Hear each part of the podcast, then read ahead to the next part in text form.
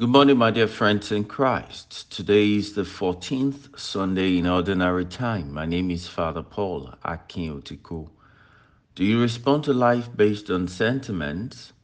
In the Gospel reading, Jesus went away from there and came to his own country, and his disciples followed him.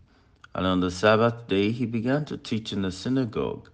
And many who heard him were astonished, saying, Where did this man get all this? What is the wisdom given to him? What mighty works are wrought by his hand? Is not this the carpenter, the son of Mary, and the brother of James, and Joseph, and Judas, and Simon? And are not his sisters here with us? And they took offense at him. Jesus said to them, A prophet is not without honor except in his own country, and among his own kin and his own house. And he could not do mighty works there, except that he laid his hands upon a few sick people and healed them. And he, marveled because of their unbelief. And he went about among the villages teaching. Mark chapter 6, verses 1 to 6. Dear friends, sentiments can make us throw away valuable things. We're told many who heard him were astonished, saying, Where did this man get all this? What is this wisdom given to him? What mighty works are wrought by his hands? But all of these were thrown away because they said, is not this the carpenter, the son of Mary, and the brother of James and Joses, and Judas and Simon? And our other sisters here with us? And they took offense at him. What was the consequence?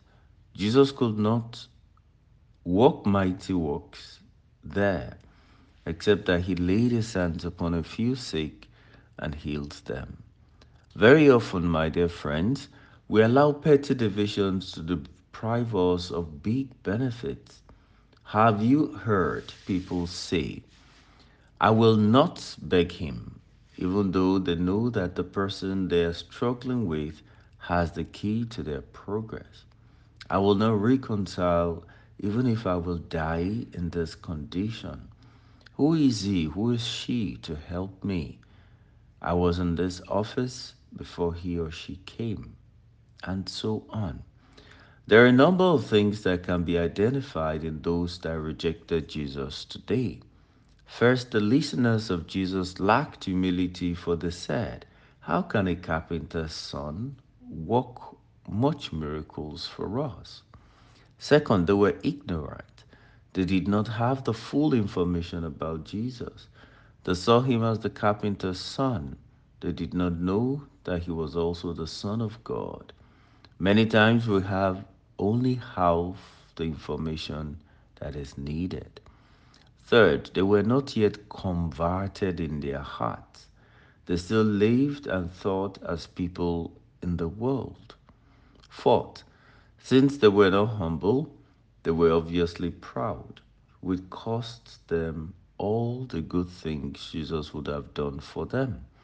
Today, people decide to get angry with Jesus and prevent him from working miracles because they thought to themselves, This is the carpenter, the son of Mary, the brother of James and Joseph and Judas and Simon, and are not the sisters here with us?